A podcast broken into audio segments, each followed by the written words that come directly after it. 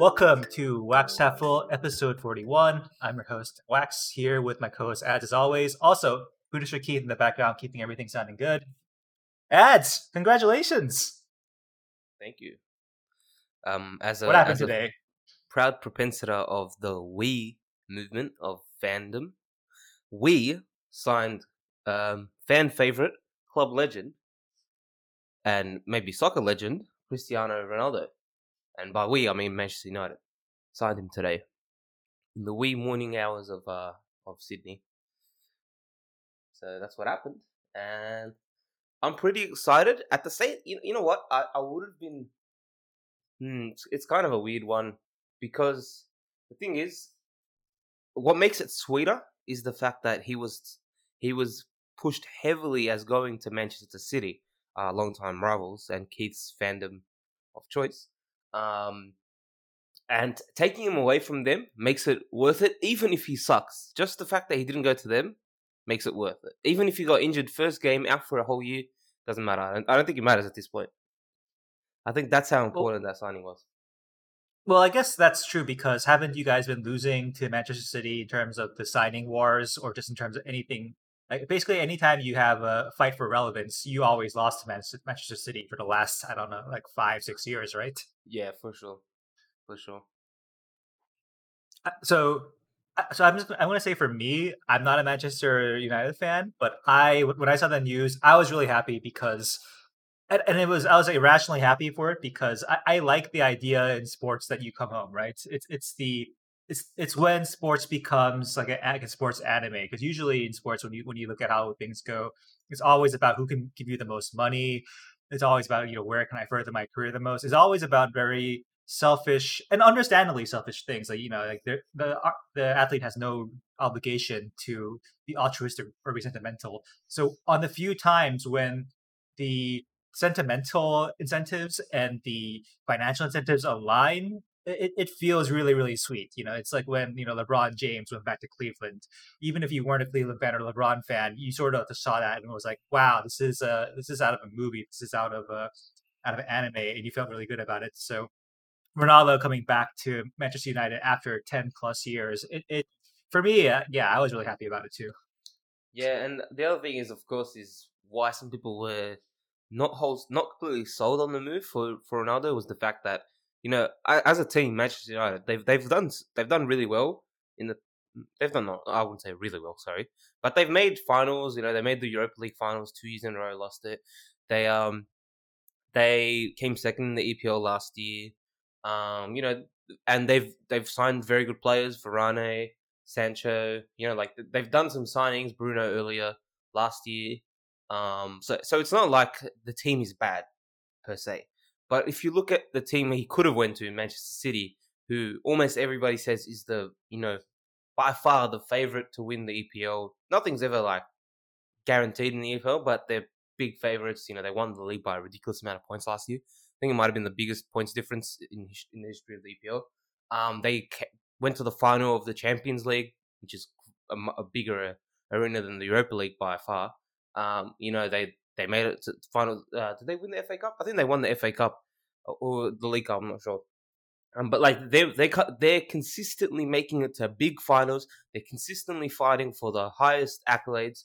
And, and Ronaldo at 36, turning on 37, is a person who cares about those accolades, right?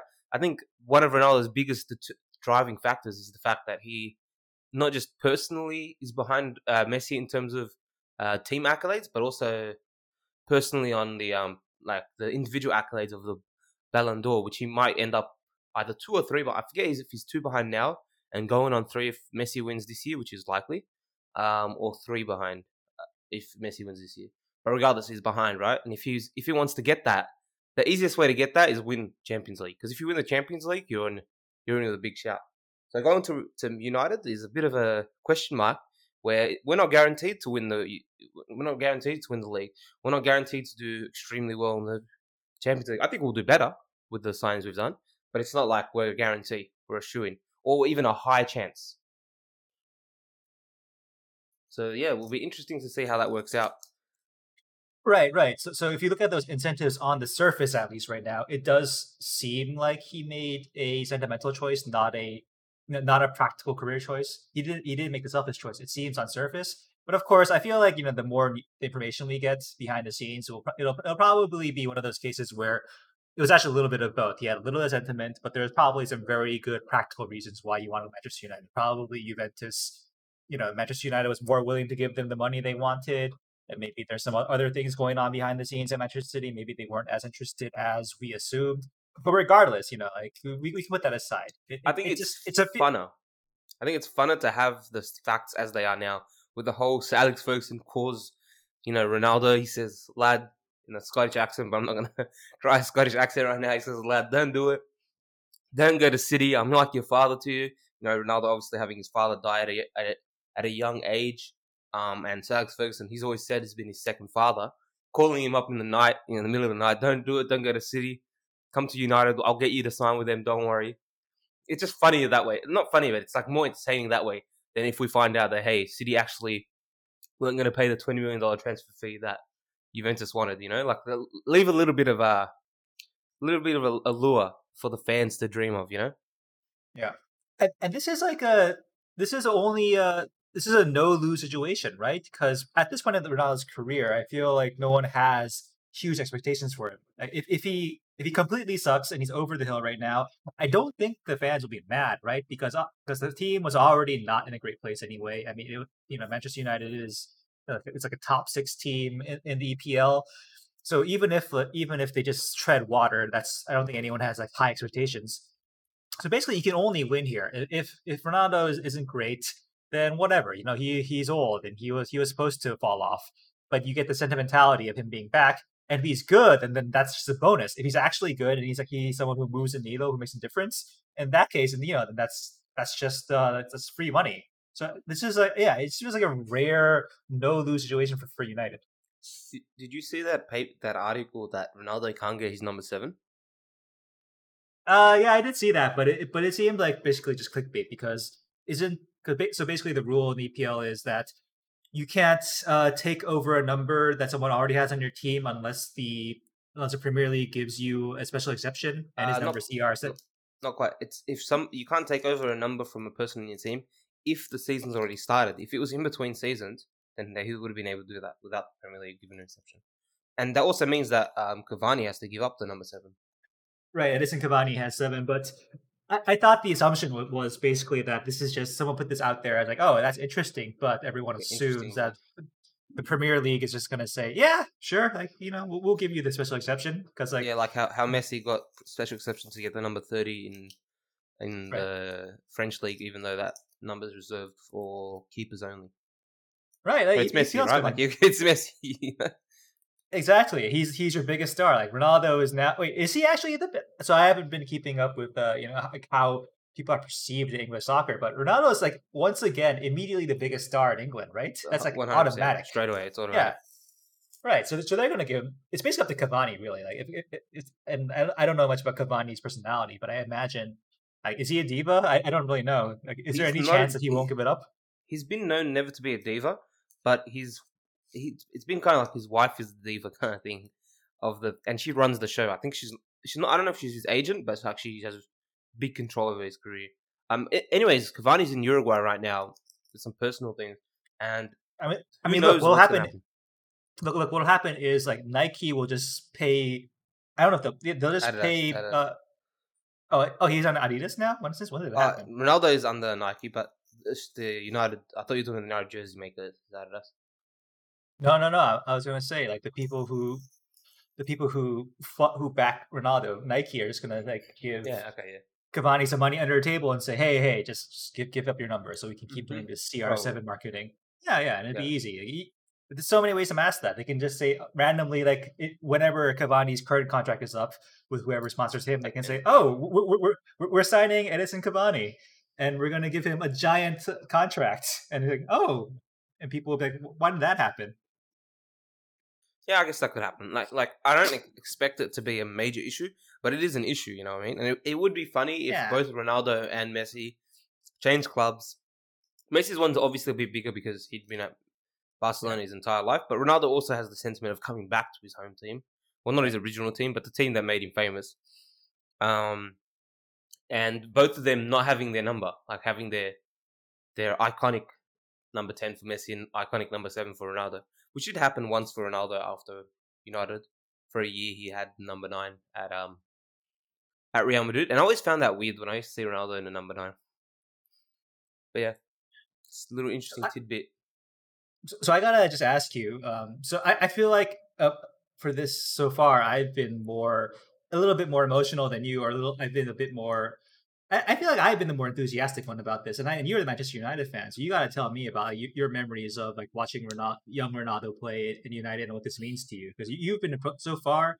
I feel like you've been trying to be unemotional and reserved because if you get that your expectations get ahead of you, you'll be disappointed. You know, it's the thing that fans do, right? They intentionally stay mm. a little bit reserved because they don't want to get crushed by their own expectations. But you know, just just, just give some of your feelings to me here. Okay, so here's the thing, right? Um, when I first heard the news, I wasn't ecstatic. More, I was more ecstatic about the fact that City don't get him, right? And then I started. I jumped on Reddit. You know, I was reading the comments. You know, I was, I starting to get, I was starting to get G'd up. I was like, ah, you know, Ronaldo. And then, as the, it's been like about ten, almost ten hours since the news dropped. Um, I was thinking about how he fits into the United team, and right now, assuming everybody's healthy, we would have a front three of as uh, Rashford on the left, Cavani in the middle, and Sancho on the right, right? And there's interchangeable parts of that. There's Martial who can play striker and left wing. There's um, Pogba who's been playing left wing sometimes. Right wing we can drop Greenwood in. Greenwood can also play striker left wing. He can play all positions. Um, and then you have a, a behind him you have um, Bruno Fernandes who's like a floating player who doesn't really have a position to say. Uh, so if you think about the um the team, that team, and then you think about where Ronaldo will play. Now, Ronaldo basically plays as a shadow striker, but he basically only play he plays on the left wing. He's a left winger. In in terms of position wise, where he actually plays on the field, he plays at left wing. Where he actually plays on the game is different. Um, so that means you're sacrificing Rashford, who is injured right now and will be injured for a few months. Rashford's a big player for United. How do you fit Rashford and uh, and Cristiano Ronaldo into the team? Well, the answer to that is probably Ronaldo is 36. You know, he's not going to play every game. There's going to be enough games for Rashford. But it still feels a bit disheartening, right? And then you got to think about, okay, Ronaldo won't press a lot anymore. We already have Pogba, who's not, he's, he's infamous for having a low defensive rate. That means that other players need to catch up for him. And it's, it's about the balance of your team. And it's something that Juventus had a problem with. Um, whether we can match that balance while also keeping while also keeping Rashford, who is basically the the new face of the club, right? The new Ronaldo, if you say, if you will. I guess in terms of ability, Bruno is ahead of him, but in terms of like being an, a Manchester boy, you know, coming up through the ranks, um, is a is an Englishman. Obviously, there's a big big fan base for him there. So it's about balancing that while also balancing, you know, Rashford's growth. Rashford's like 22, 23, something like that. So he's not old. So that's why that's my reservation. My reservations aren't that I don't think Ronaldo will be good. I think Ronaldo's a legend. Like he he will score goals. Fear not, he will score goals. That's not the problem. I'm thinking about the other players around him. That's what I'm worried about. That's where my reservations hold. But that being said, if Ronaldo comes on, he probably won't play this week. But next week he plays and he scores a hat trick, then I'm gonna shut the fuck up and I'm gonna still I'm gonna take out my Ronaldo jersey from the from the closet and put it on. It won't fit me because it's from 2007. But um, and I'll run around the house like I did when I was a kid. Yeah, but I find it surprising that that's where your mind went first. You Don't you know? You went first the analytical side, the football side. Didn't you like have an initial burst of just pure sentiment, of pure nostalgia? Like, you didn't have any of that. Yeah, no. At first, I did have that, of course. Like, well, when because what happened was my friends were geeing up the Manchester City signing. They'd put um, they'd put pictures of, of like a fake scoreline where it was Manchester United versus Manchester City, and Manchester City won, Manchester United nil, and it, it just writes Cristiano Ronaldo, 94th minute goal as the winner. And I was like, boys, it's gone too far. I can't, I can't imagine this. It would break my heart if I ever saw this. And another one of my United friends was also, um, he was, he was like, I'm, re- I'm ready to burn my Ronaldo. This kid was like a Ronaldo, like fan of Ronaldo himself. You know what I mean? Like he's the biggest Ronaldo fan I know. And he was, he was getting annoyed. Like he was like, if this happens, I'm not, I'm gonna throw away my Ronaldo jersey. I'm gonna burn it. Uh, and then he was on Discord last night, and when the news started to leak out, he was standing there. Him and his brother were just standing in the computer, and he was just pressing refresh until somebody announced the news. Just refresh every 30 seconds. It's like, I need to see it. I I'm not going to sleep until I see it. So there is that fandom, obviously, that you have. Yeah, but I guess um, because I feel like I'm I'm not hearing much of like 2007 ads right now. I feel like very. I, am all I'm hearing is very. J- yeah, I'm hearing I'm hearing only jaded. jaded. modern day ads. That's what I'm saying. We need the hat trick from Ronaldo in his next game, and then all will be forgotten. There will be no analytics. Right. Dreams can't you, be you by, you know. Do you not have a favorite Ronaldo memory from from your youth? The one. That, well, wait, wait. Who was your favorite fan uh, during that initial that that great Manchester United run back in the uh, 2000s? So I had two favorite players. See, here's the thing, mm-hmm. right? I'm, I've never been pulled towards the superstar player. So it wasn't Ronaldo. Okay. Yeah, I like the players who are who who are like me on the football pitch. Who don't Owen have Hargreaves. The, yeah. Owen Hargreaves. I know. I like Carrick. Carrick was my favorite. Oh, okay. So I don't have a Ronaldo jersey, but I have a Carrick jersey. Oh, oh, okay. Um, yeah. So I like Carrick. I, my my most infamous memory, and I think an infamous memory for anyone my age for United was um the Rooney overhead kick to beat mm-hmm. Man City. Uh, that was like watched it like two a.m. in the morning. I started yelling in the house. My dad almost bashed me. Um, that's my like favorite favorite memory from that era. I think that's a bit after Ronaldo would have left. It would have been like 2011 or something like that. That's one mm-hmm. of my mm. favorite memories. But my Ronaldo memories definitely come. Honestly, a lot of my Ronaldo memories are a bit bittersweet because we got destroyed by um by Barcelona in his, I think in his last game. So yeah, that was a fun one. Yeah, I, mean to be perfectly honest, uh, most of my memories of Ronaldo, of Ronaldo at Manchester United are him going down the sideline and just throwing up a cross that no one did anything with. So, so most of my sentimentality with Ronaldo on Manchester United is just it's just the I like the narrative. I like the idea of someone going home because it never happens. Like I said, it rarely happens in sports. It almost always happens after a guy is really, really washed up and they had no other options. And this is still, you know, Ronaldo with some options choosing to go home over, you know, he, you know, ostensibly, I imagine he had more competitive options, like you said, like, like Manchester City on paper would have been the one that would have won him more trophies. So I just, I just like the narrative more than I like the player. He was never like my favorite player back in the day. I just like this as for sports, you know, like the idea of sports. It's it's always so cold and cynical, right? It's always based around money and there's no loyalty and there's no real romance that we that we want to have. So I just appreciated it for, for it being this. The fans got what they wanted for once. Mm-hmm. I mean, there is a bit of a romance in in the whole story, right? Like, you know, you got Ronaldo, favorite son of the team, coming back, age thirty six. You know, he's won it all with uh, with Real Madrid. He's won. I guess uh, the question was that would Ronaldo continue on his um tear of trying to win uh, championships with every single club in the top five. Well, I guess. Man, uh, I I wouldn't even say this is like not a bit. This is like probably in terms like a feel good story as like in, so obviously I feel like I guess like Leicester City winning the league was the best feel good story in the last like 10 years as a team but individually I, I can't think of like much that's ah that, that, that's that's better I guess like Zidane coming back to Real Madrid and succeeding as a coach sort of fits in there maybe but and that's that's different though. That, that that's coaching, right? A lot of players come back to the old teams and coach. Like that's like actually kind of common. Like it's not well, it's not like uncommon, I should say. But I say for like a player doing this, this is like insane. Like that's how I feel about it. Yeah, I'm trying to think of any examples. I can't really think of many.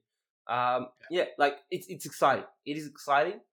Um, but for the club, you know, it's it's it's exciting for the club more than it is for our results, right? Like Right. Uh, it's, it's, hard it's to say story. how good the story will be on the field, but in terms of bef- before the field, and again, I'm I'm saying this as if I, I won't be celebrating for another scores a goal in his first game because I will be. Um, but yeah, it's funny. Right. I, I don't know. I, I, I'm a little bit disappointed that you, the Manchester United fan, are so jaded that you can't that you're appreciating the off the field aspect less than I am. Like I, I am fully relishing this off the field story. It, it it's just it's just so perfect. So perfect. Dude, we just drew with Southampton. I don't know if there's much yeah. I can be happy about. all right, all right, you you have more pressing issues in the present, I guess. Yeah. That, that's what you're saying. Mm-hmm. So so so obviously, it's it's hard to talk about Ronaldo. Uh, and with without well i guess i guess you could i thought i thought this was interesting in terms of how it was being reported worldwide because so I can understand why sports outlets would want to not mention the rape allegation that happened in 2019. But I was kind of interested in seeing that other outlets that consider themselves, you know, quote unquote, more responsible, like the New York Times, or you know, were talking, were reporting the story without mentioning. By the way, uh, you know, Ronaldo he faced a rape allegation in uh, in 2017, I think. I, forgot what it, when it was, but uh, yeah, not that long ago. And um, yeah, I thought that I thought that was curious in terms of how the media decided to handle this. I guess the sports media decided that once in 2019, uh, the Las Vegas courts in America decided the prosecutors said, "Hey, you know, we, we can't prosecute this criminal charge. We're gonna we're gonna drop it." Did, did they decide that it didn't happen?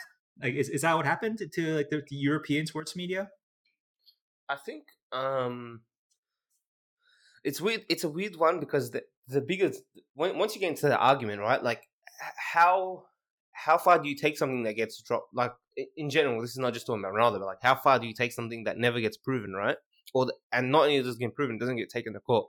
You know how much how much credence do you lay to it? Um, that's not to say that this is you know a false claim or anything like that, but I'm just saying like when when do you draw the line and saying okay this was an allegation it never went anywhere we don't mention it anymore you know what I mean? Right. Like, what's the what's the um what's the barrier of entry to mentioning this story, and what's the barrier of exit? I don't know. you know, what's the exit uh, that you where you, where it's no longer relevant? Right.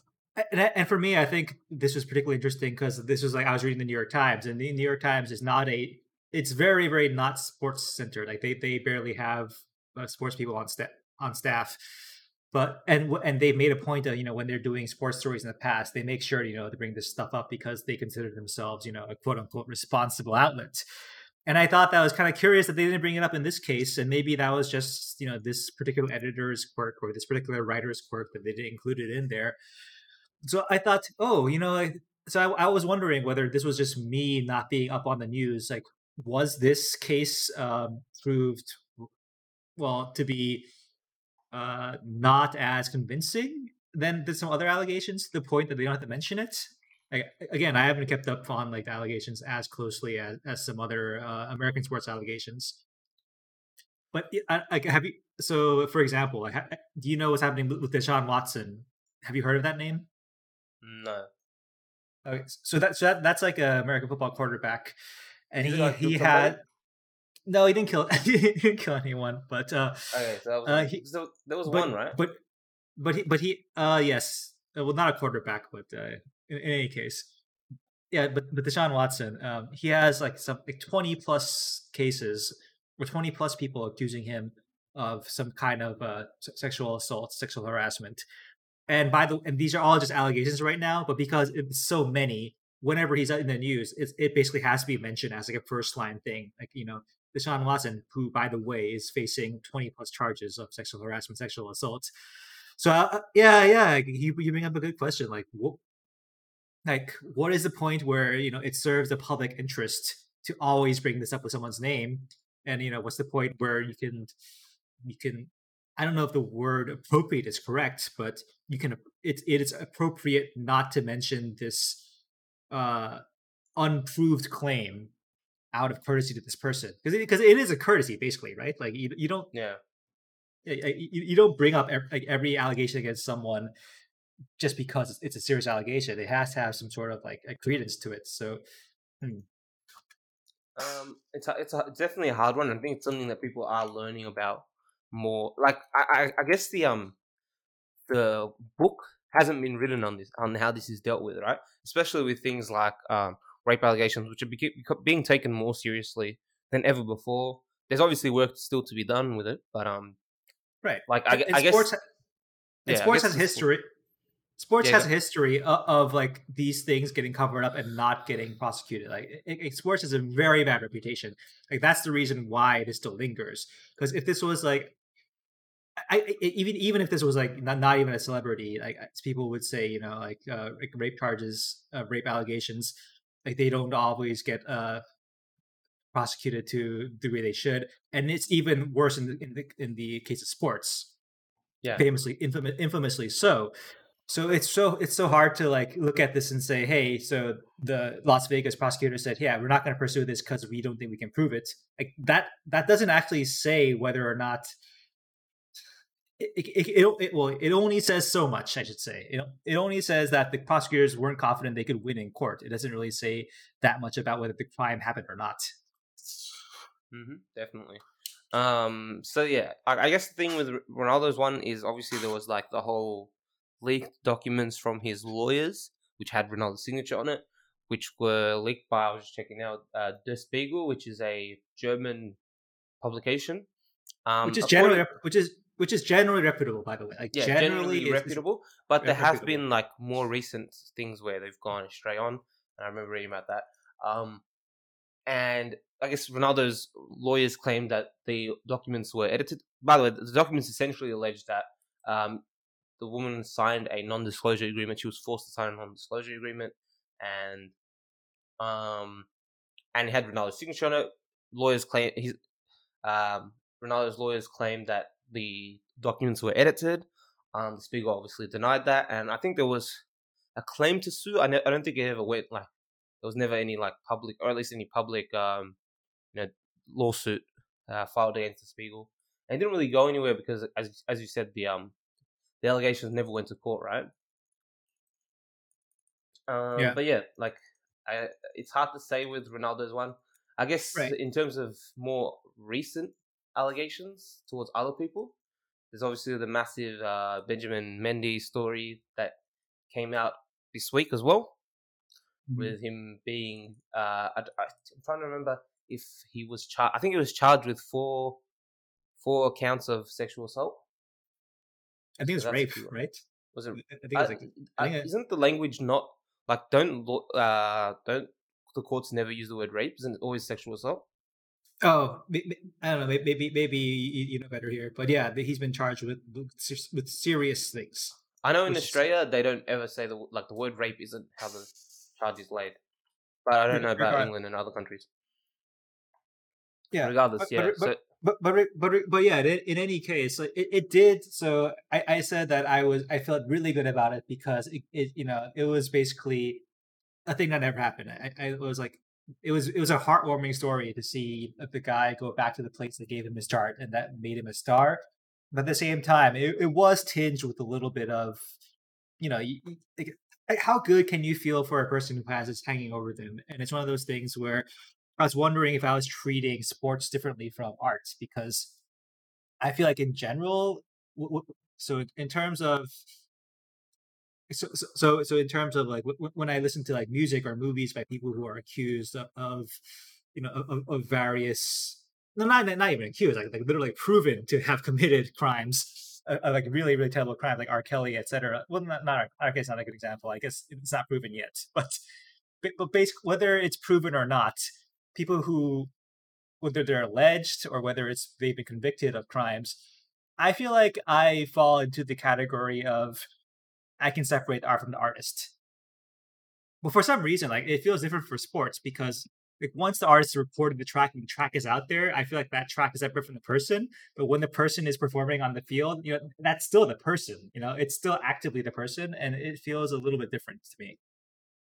Yeah, I guess um, I, I always when people always ask me about like how art is accepted by um by people, I, I always go back to the whole um the famous Beatles quote where they essentially said something like, "Once when we're creating the music, we're creating it for for ourselves, and we have our own personal meaning. But once that's out in the world, we no longer own the art. The art is no longer owned by us. It's owned it's owned by every single individual who has their own take on it, and their take on it is just as valid as ours.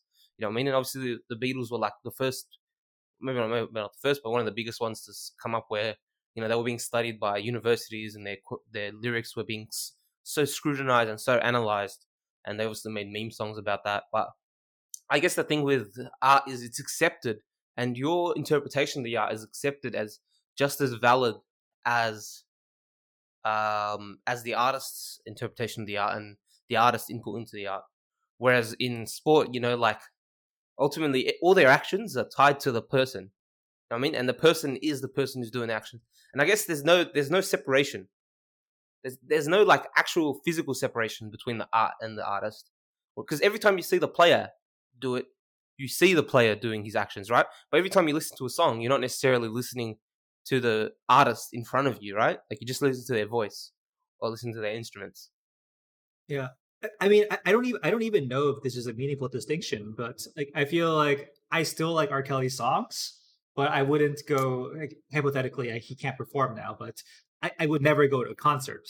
Mm. Basically, is, is, what I'm saying. And I don't know if this is like, it, do you is that like a meaningful distinction, or is that just like fucking like arbitrary? Like, do you think that matters? Um, it's do I think like personally like what's my opinion on this? My opinion on this is it's difficult, and I don't think I have a rule that just um that works for everybody. Like, uh, it's it's hypocritical, I know, but I guess what I'm trying to say is that when you think when I really do think about it, I think about how this is really bad, but I think this is true for everybody in the end. Um, and people who don't admit it are just fucking lying to themselves. That's that's the whole cold hard truth. Is how much you actually like the artist when you listen to this artist. I think it, ma- makes a massive difference. Of like um, nostalgia just adds this uh, massive layer to it. Um, how much you like the oh, artist definitely. when you definitely. when you listen to the artist. Like th- there are levels to it, right? Like if there was an artist you just listened to a couple of times, you know, you enjoyed their music when it came on, but you had no attachment to it, right? It's going to be different to some some artist or some song that you listened to religiously when you were 14 crying about your first love like that's just the truth right so I, I, think there is a level to it and i don't think it's hypocritical it's it is hypocritical to say it but i think it exists hypocrisy is just a natural element of uh like the human emotion right uh but yeah like r kelly for example or chris brown i just don't have the same you know if, like if, if i never listen to an r kelly song in my life again nothing changes because i don't have an attachment to r kelly's music I don't have an attachment to Chris Brown's music. Um, but other people do, and it makes it more difficult for them to do it, to you know, emit themselves from the artist. Like, like I told you, I think it might have not been last week, but a couple weeks ago. I said I never listen to any Kanye song that has Chris Brown in it. I just don't do it. So it's a weird one. Yeah, I, I think bringing up Kanye. I don't know if you uh you, you kept up with how how hard he was trending on Twitter yesterday, but um, he had his third listening concert for an album that doesn't even fucking exist yet and has not been released yet. Um, as, and as, as is, is this an official transition? No, no, no. Um, and he okay. he he replaced Kid Cudi, one of most famous favored artists for his uh group, with uh oh sorry he he replaced Jay Z, Jay Z's verse with DaBaby's verse, and DaBaby has been in the news for lots of things right now, mainly uh, by being homophobic. Homophobic comments, yes. Homophobic comments and like AIDS related comments. Um, and then he also, I don't think Marilyn Manson performed, but he was there on uh, on stage, quote unquote, was in a stadium. It, it, yes, and he currently has uh, like rape allegations levied against him. Mm-hmm. So it was kind of a weird one. Um, but Eminem, I mean, I'm sorry, Kanye's always been one of these guys who just for better or worse, whether you agree with it or not, just loves bringing controversy into himself. And he likes taking on things that other people seem uncool. Like the most famous example is him using the Confederate flag in his rollout of the album Yeezus, right? Now, obviously, none of mm-hmm. these are actually Kanye doing these things, right? They're always from, you know, tangentially related to him, right? Like just having. Do I want Kanye to have a song with uh with Chris Brown? No, I would prefer if he doesn't have a song with Chris Brown right? But does that make Kanye a bad person that I shouldn't listen to just because he has a song with Chris Brown? Then the you know that question gets a bit harder. Mm, yeah, the rubric changes. Yeah, that's the thing. Like, I, like I feel I feel okay listening to music that's already been made, but when it comes to like supporting this person in the present, that's when it feels icky to me. And I, and again, I don't know if that's hypocritical or not. It's like making a distinction between live performances now and old performances then. Like I, I don't know if I can make a decision between that actually matters or not. I think trying to find but that is what I in it doesn't like yeah, logic. Yeah, I don't know if there's a lot. I don't know if there's logic in it, but that's basically what I'm doing. It's like I I, I listen to all R. Kelly songs if I like them, and but but I wouldn't. Yeah, it's not like I would listen. Uh, and again, this is like a dumb hypothetical because he's probably headed to jail very soon. So, but but I wouldn't like, like go to a concert or anything like that. Is Keith the other Is Keith going to give his opinion? I remember him saying he was somewhat interested in this topic. Uh, yeah, I'm here. So I think I think this topic it was it was last week or the week before something like that came up Yeah. something similar. Yeah, we, we Uh, touched upon it. We touched upon it in bits. I think one of the the things that gets to people is whether the artist is like alive, right? Cuz then they're still directly profiting off of Yeah. your interaction with their art. Um cuz it's it's one of the things that always comes up with uh with like JK Rowling and Harry Potter is nobody wants to uh turn their back on Harry Potter like all the Harry Potter fans don't want to turn their back on the franchise but they also like struggle with directly supporting JK Rowling and her TERF ways so uh I think I I feel like that is a big part of it for me is whether they're still alive or not like if somebody did something terrible and they're dead i'm like okay like it doesn't matter if i consume their art or not right? Like they're not i'm not giving them anything like even if it goes to their estate or whatever. But i mean i try not to uh like it i don't know if indulge is the right word but i try not to like partake in the art of somebody who did something that i would consider egregious but um if they're still alive it's just i don't know it's weird. Like i like i have a, a huge attachment to r. Kelly's music um but i haven't made any sort of decision to not listen to r. Kelly's music um on like on purpose or anything like that but when an r. Kelly song comes on it just feels different. Um because like at family functions and stuff like that parties there's always like uh some mark kelly song or another that uh would get played and uh it's not something that ha- that's happened lately uh because of covid and stuff like that but i feel like the next one i end up at is probably gonna have an r. Kelly song because of uh, like um like unaware boomers in the family and it's going to be weird when it happens but i don't know.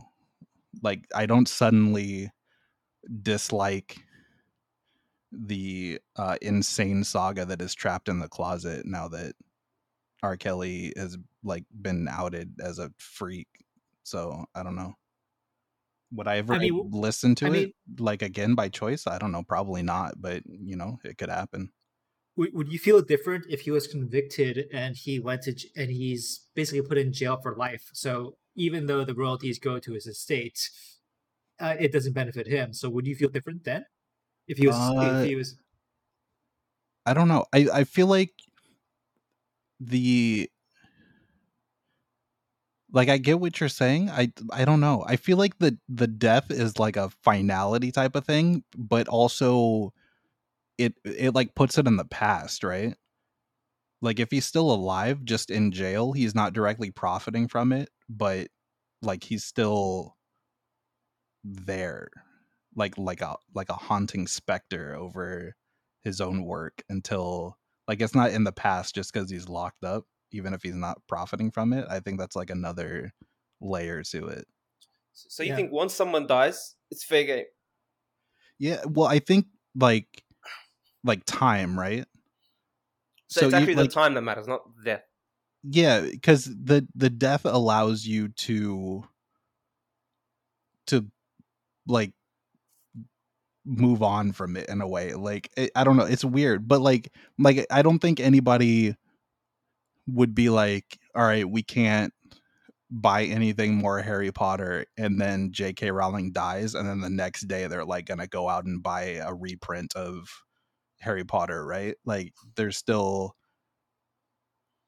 you like you need some time there Okay, so it's not an instantaneous transition. Yeah. Um, I, I always find that interesting when I was I was like doing um doing books, you know, like novels that are like from like the 1900s or even the 1800s, and some of my more astute students would always research the. I don't I don't know why they'd do that, but they'd always bring up like for example, um, who's the dude that makes uh Alice in Wonderland? What's his name? The guy who Lewis Alice in Carroll? Wonderland. Lewis Carroll. Yeah, he has some yeah. sus shit around him and children. Okay. Yeah.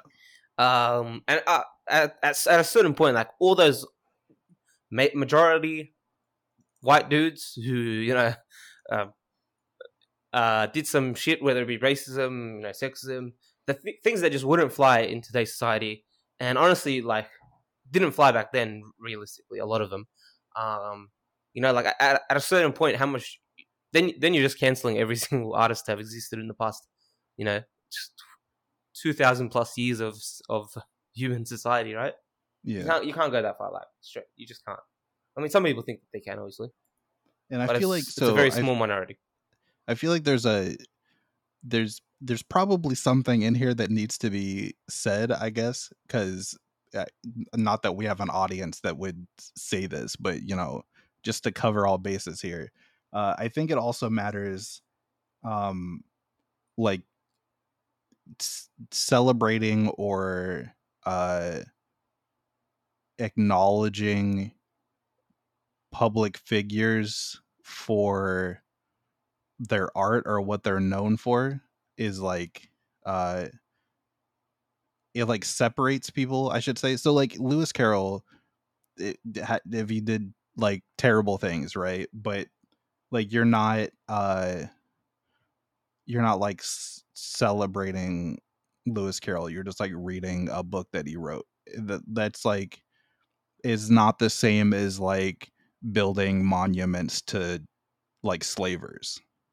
Okay just because like slavers are dead doesn't mean that everything they did is absolved when all they were like known for was being slave owners right? So Yeah, I yeah feel that's, like- that's i feel like that should be stated just for the record that Well, uh, well, well, if dead you- if- if people and time passing does not like Oh, absolve wax. everything I mean, if you really want to go in that direction, then then, then you're you're talking about like all of America's like founding fathers, not all of them, like a lot of America's founding fathers. In that case, it's like oh, you know, like, like, you know, like Thomas Jefferson. Hmm. yes but all the founding fathers should be canceled no, I thought you said cancel culture doesn't exist, and it doesn't exist also but they you said be.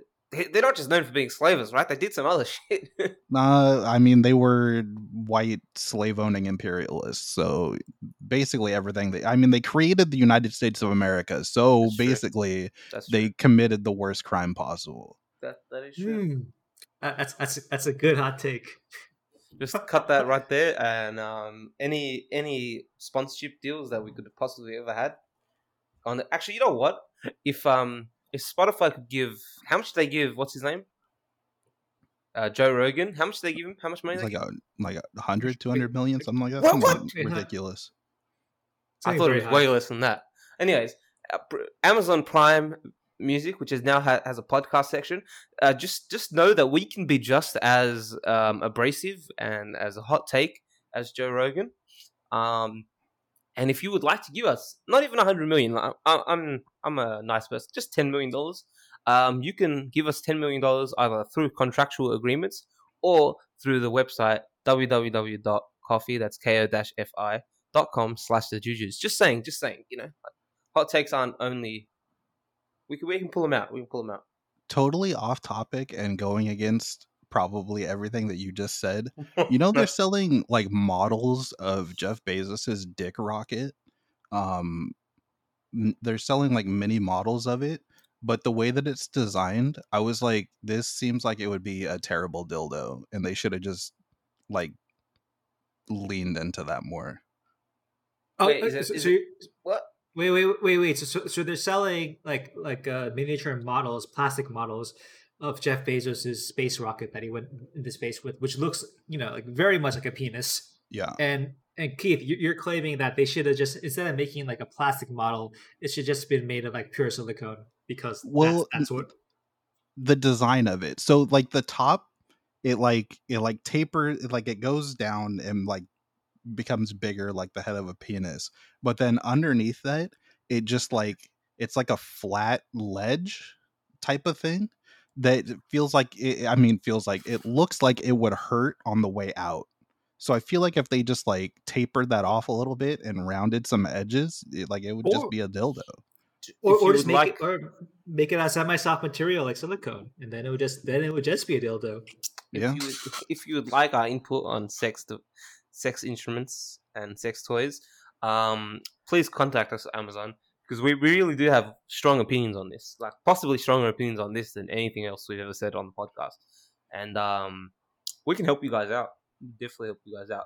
Uh, uh, by the way, I just want to say I'm not against sex toys. I'm not against sex workers.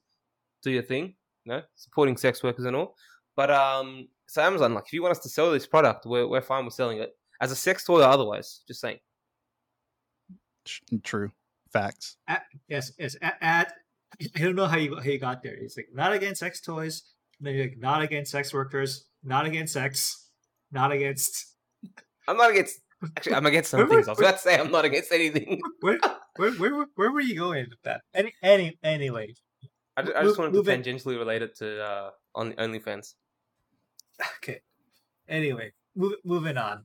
Moving on. So, uh, our second topic, man, I, feel like we, we just randomly handled a bunch of random topics through the, through soccer. How did we even get here?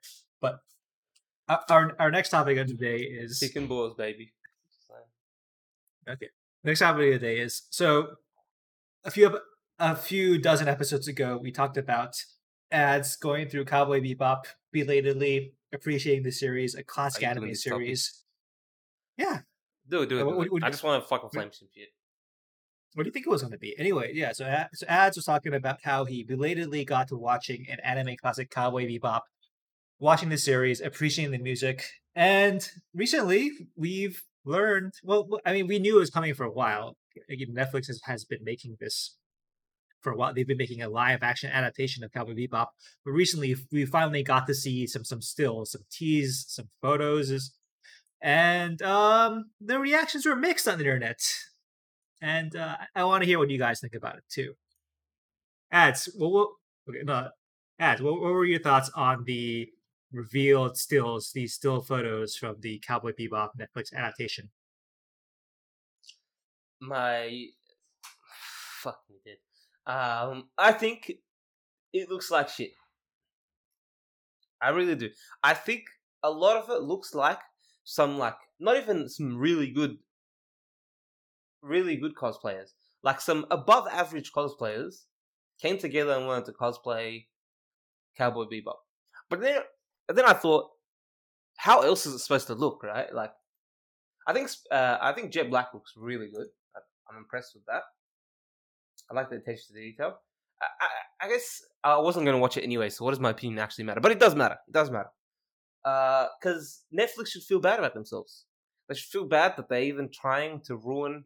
Uh, They, they can't ruin it, but they they're sullying the reputation of this anime because there are going to be people whose only experience of this anime is watching this show, and they're never going to watch the show. Even if, okay, there are going to be some people who like the show so much they might watch the anime, which is good. I don't think that's going to happen for many people, and I think there's going to be more people. And if we're doing, you know, the math, the mathematics, mathematicians on this, um, who see how trash this thing is going to be, because it will be trash, and I have no doubt about it, and I'm saying it right now, it will be fucking trash. Uh, and never watch that anime because they'll think the anime is trash as well, and that's that's that's the biggest, that's the most upsetting thing for me. Nothing else is more upsetting for me because I don't care if this is dog shit, but I do. All right, Keith, what, what do you think? What's your take on the and reveals?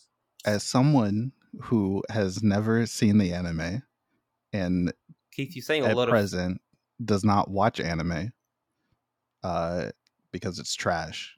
That's a lie, but whatever. Uh I think it looks good.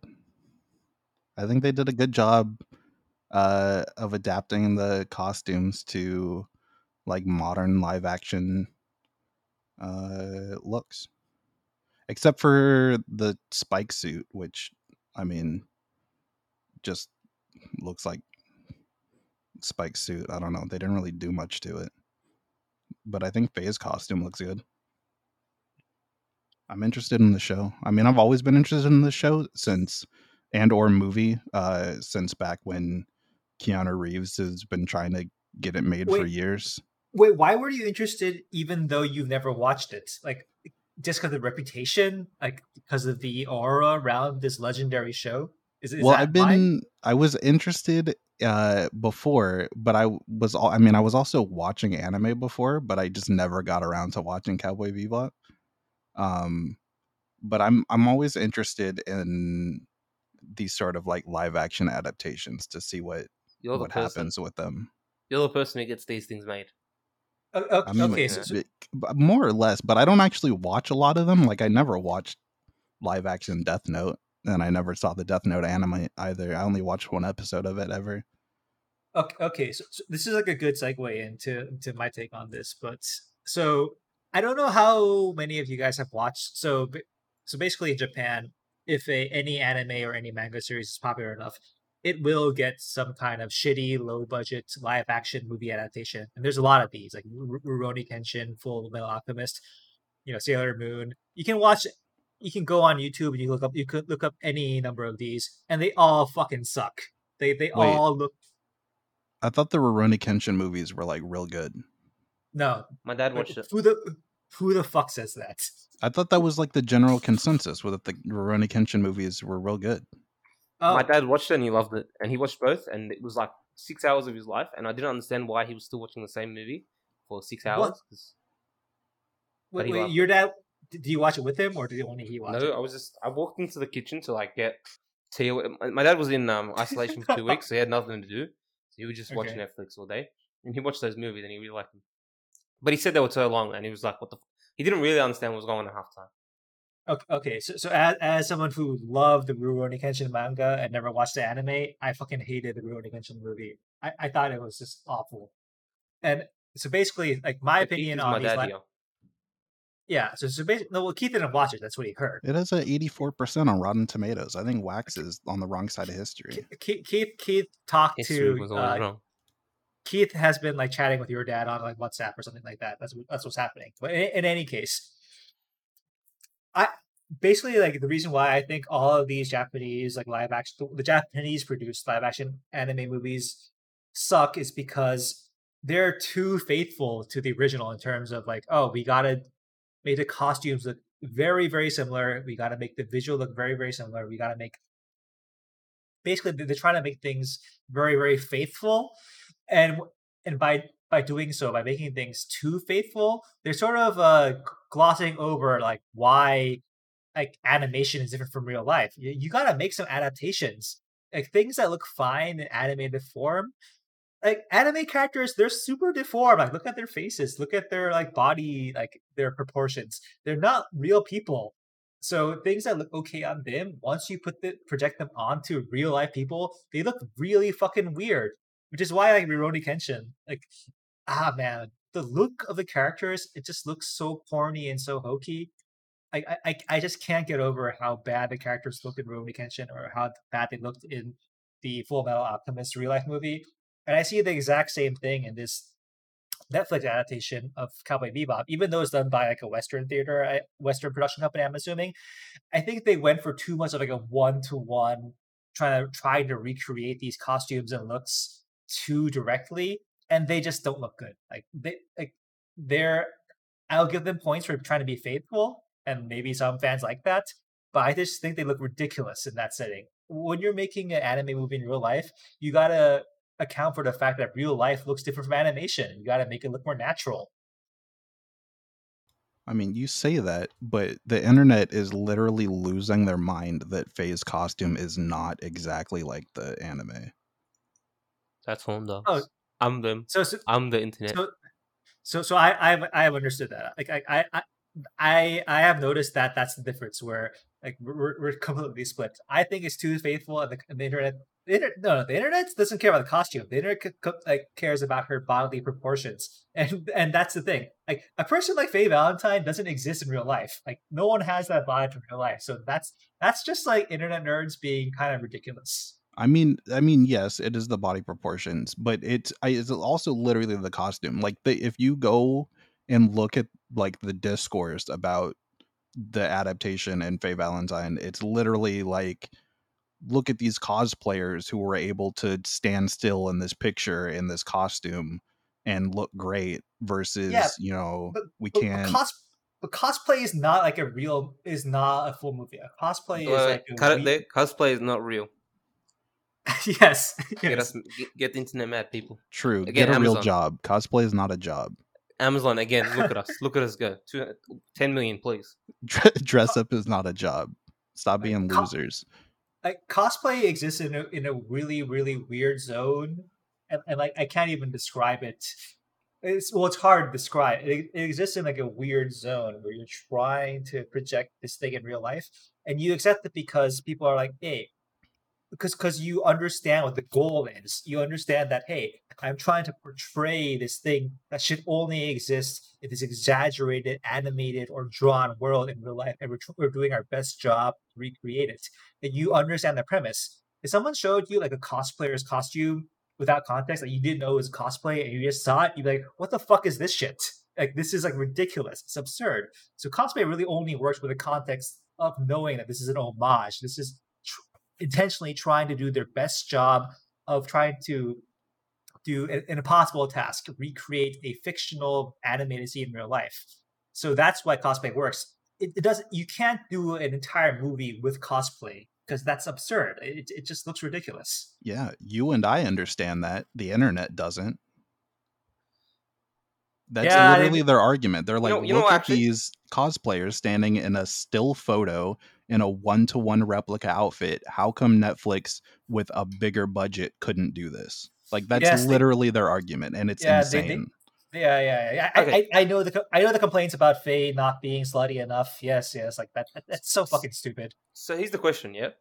Do you think with these live action movies, who do you think the audience is for these live action movies? Is it the people who are diehard fans of the anime? Because it's not, right? Like, there's no way that, that that's the audience you're going for.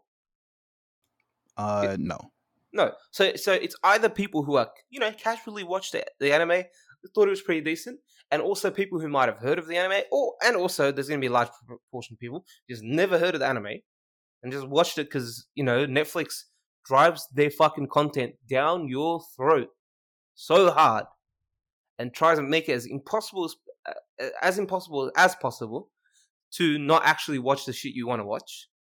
Um, and those are the people you're going to attract. And in which case, the costumes don't fucking matter. facts They don't matter to those people.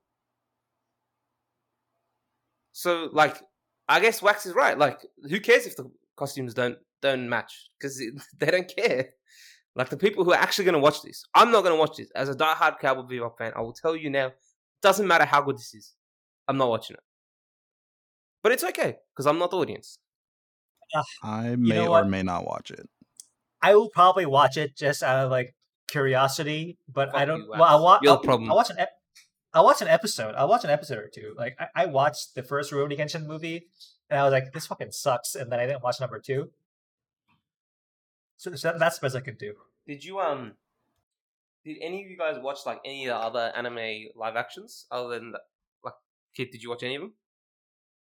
uh i mean i've probably seen some on, guys watch but I, Witcher? not that off the top of my head Because I think Witch is the most well received one. I guess it's not Yes. an anime; it's a movie. It's a game. Uh, did you guys watch that one? yeah Yeah, which, which, which, Witcher's a bit different though. Yeah, it is. I, I didn't watch that either. See, I have morals. I was just Oh, I, I- have morals and you guys don't. I talked about this on my other show, uh, a brief intermission. Uh, Fuck this own shit. Dragon Ball Evolution and Oh, like the God. Last Airbender. uh, the most derided, derided um, film anime In- films of all time. Absolutely incredible movies, uh, masterpieces. If I would be so bold, uh, great adapted uh, costumes. Um, you know, just perfect in every way. Truly. I can't tell. I'm pretty sure it's sarcasm, but at this point, Keith has been such a meme in the past 20 minutes that I can't. know- I can't tell if it's true. Uh, Yeah. no, I'm dead serious. It is so good. Akira Toriyama thought the movie was so good that he was Shut like, I need to come out of retirement and make Shut more. Dragon Ball. That's how good the movie was. Yeah. Oh, and by the by the way, I would like, say yeah. So the re- okay, whatever. Okay, fine. No, I don't. But in any case, The Witcher. I was just gonna say the entire game, like the point of the game, the aesthetic of the game is it's trying to look realistic. All the character models, like they're trying to look as much as human as human as possible. Like they're trying to push the limits of computer graphics to make it look realistic. So when you translate that roughly, you know, realistically to the screen, it it, it works. Like that's the big difference between you know a modern video game like The Witcher, Witcher Three, and well, not whatever the Witcher series and an anime. An anime is it's it's intentionally not trying to look like real life, and that's why you can't do these ridiculous, you know, one to, you can't do attempt these very very faithful translations because it's not based on the same premise. It just looks ridiculous when you make it, you compare it to real life. At least video games are trying to look like real life. Yeah, yeah. I, I feel like the the better uh, example would just be the MCU. Um, and you can you can even see uh, over the decade or whatever the evolution in the costumes and the like the old original Avengers costumes looked fine at the time. They look ridiculous compared to where the costumes ended up 10 years later uh, Captain America specifically, uh, with his like super bright blue classic uh, look in the original Avengers versus the more um, like gritty, grimy, dark navy um, looks in the later movies. Yeah, and, and I think that's yeah, that's like a thing they've learned through time. They're like they've really learned to straddle the line between you know this is ridiculous superhero shit, but could you plausibly like ever so slightly plausibly see someone wearing this in real life? And obviously the answer is no, but it's they you know they they get closer to that line where it's it's ridiculous, but little not as ridiculous as it was before. But I, I think the difference is, and is that kids dress up as Spider Man, kids dress up as Superman. So like, or, or like Catwoman, whatever they are, you know what I mean? So like, there is an expectation, a, a big expectation there that is attached to to real life. Whereas none of these anime fans are dressing up as Spike Spiegel, or, a very small proportion of them are actually doing cosplay, right? Whereas you know every kid grew up wearing a Spider Man outfit, for example. So I think that matters as well. I think that's why. Well, no, well, well no, no, no. I, I, I can't. I, for this, the kids don't matter. The kids will like buy whatever merch you make for them. Like the kids, they're they're not discerning about this. This is just about trying to make. This is but just trying to make you know going from you know like mass is pure mass market crass art to something that's a little bit more elevated, basically. Because obviously the baseline of all these things is just to like you know reach a broad possible audience as possible, and just you know sell shit. But the reason why you know the MCU is so successful is because they work on on like one more level. It's like oh, it, this is not just completely selling out, and part of that is the costume design. Part of that is like making it like okay, this is like like two percent believable and not zero percent believable. Mm-hmm. Yeah, for sure. So yeah, anyway, I, I, I, think the end conclusion for that was the fact that fuck the Cowboy Bebop sucks but that well, too, who knows? But also, fuck the anime anime lovers. Do your own shit, Netflix. Do your thing. Live action greater than animation. I mean, I also, hope it'll be good, man. Fuck you. Uh, that's it. what? What? he knows. He knows. All right. All right. All right. L- let's close out with our song recommendations for the day. You know what? I'll go first this time. Um, for no reason whatsoever. I'm not not not no reason whatsoever, but I'm going to recommend Aretha Franklin's "Chain of Fools." I just random was randomly going through YouTube and I and I came across it across it uh, the other day and I remembered, oh yeah, this song is good. And even though it's a super famous song that you should all know, I realized that some of you are just you know Zoomers who haven't listened to old music, so and you don't know the classics from the past. So yeah, Aretha Franklin, "Chain of Fools." Listen to it. It's a good song. Yeah, um, my song of the week, I'll go next. Uh, my song of the week is Amanojaku by M, M, that's three M's in a row. Um, she's a singer, songwriter, contemporary folk artist from Japan. Um, I've been listening to this song a lot when I'm trying to sleep. I've had terrible sleep for the past two weeks. But I slept for 16 hours a couple days ago, so I feel a lot better. Um, and yeah, it's a really nice song.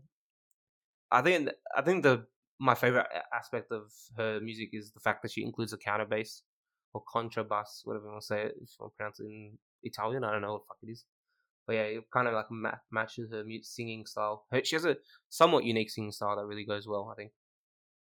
So yeah, listen to that. Amanojaku by mm, that's three M's in a row, no spaces. And for me, uh, one week removed from the first dance and the return of the best in the world, CM Punk to wrestling. uh, I have to go with Cult of Personality by Living Colour. Great song, great entrance theme, great wrestling. Great song, great song. Uh, dubiously good wrestler. I don't know about great wrestler. I hated CM Punk when I was a kid. wow, that's the best in the world right there. The former voice of the voiceless. The self-proclaimed, no, no, no, the self-proclaimed best in the world. Hey, I I, yeah, I, I laughed mean, we'll myself see. when he got fucking destroyed in UFC. That was so funny. See, this that, is no, why why live action funny. is better than animation. All right, because you're a hater. I'm a hater. Yeah. All right. I think that's it, guys. Thanks for listening. Uh, you can check us out at www.coffee, that's ko-fi.com slash the jujus if you'd like to support us monetarily. Did, but otherwise... Did you say W? Did you say WWE dot because you're thinking I? about wrestling? I don't know. You said... I don't know. I didn't catch that. I didn't catch that either. Uh, Wax is again just dementia, dementia.